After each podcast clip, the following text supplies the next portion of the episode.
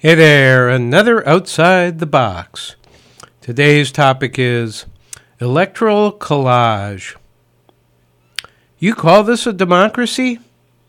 That's the name of a book, but a lot of U.S. voters have been repeating that line in the wake of the second time in less than 20 years where one presidential candidate got the most votes, but another was declared winner of the election.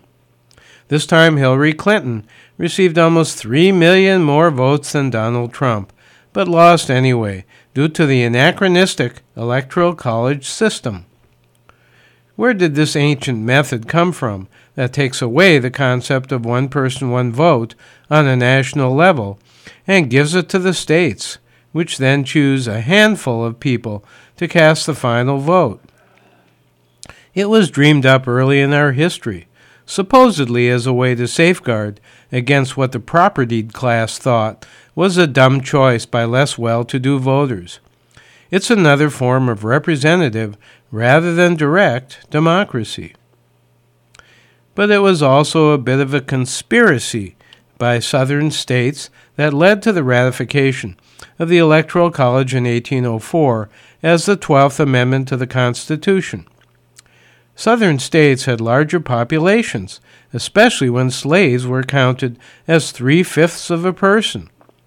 But they had fewer eligible property owning voters and could more easily lose out to smaller northern states which more, with more voters in, an, in a direct one person, one vote election. The Electoral College gave southern states an advantage. A little known legacy of our country's past of slavery and racism. Are there advantages to the Electoral College? Well, if the popular vote were close, a national recount would be a huge undertaking. That's the main argument against going to a popular vote winner. I've seen other arguments for the Electoral College, but this is the only one that made any sense to me. However, one other question is if no candidate gets over 50%, and none of the four did in 2016, then do we choose the one with the highest vote total? We'd better, unless there's a form of ranked choice voting, such as Maine adopted, for future national elections. A runoff of the top two candidates would also be a real headache.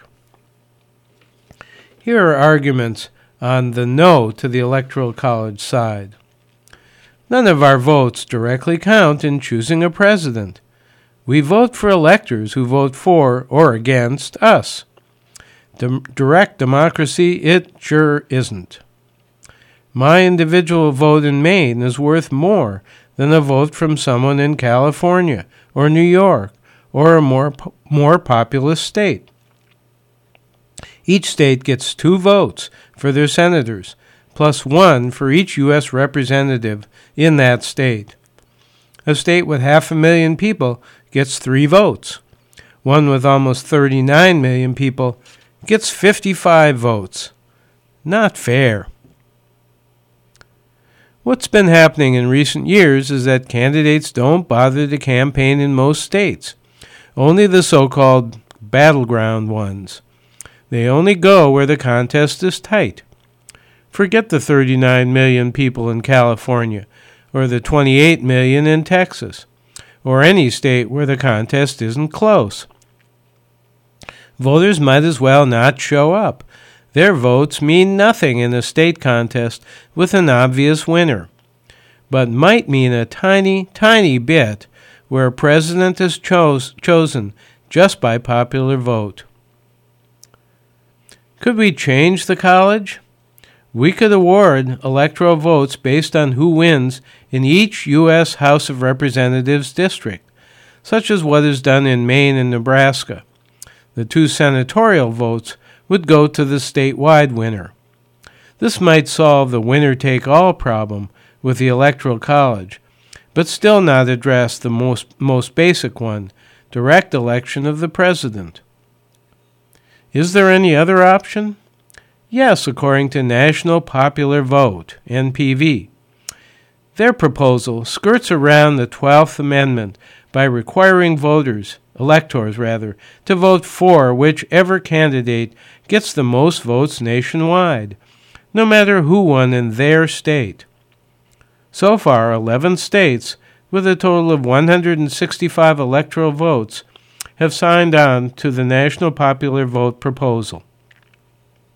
Maybe in 2020, enough states will support this process so that whoever wins the popular vote will be guaranteed the presidency. What are your feelings, pro or con, about the Electoral College? I'm Larry Dansinger, supporting any process that is more directly democratic.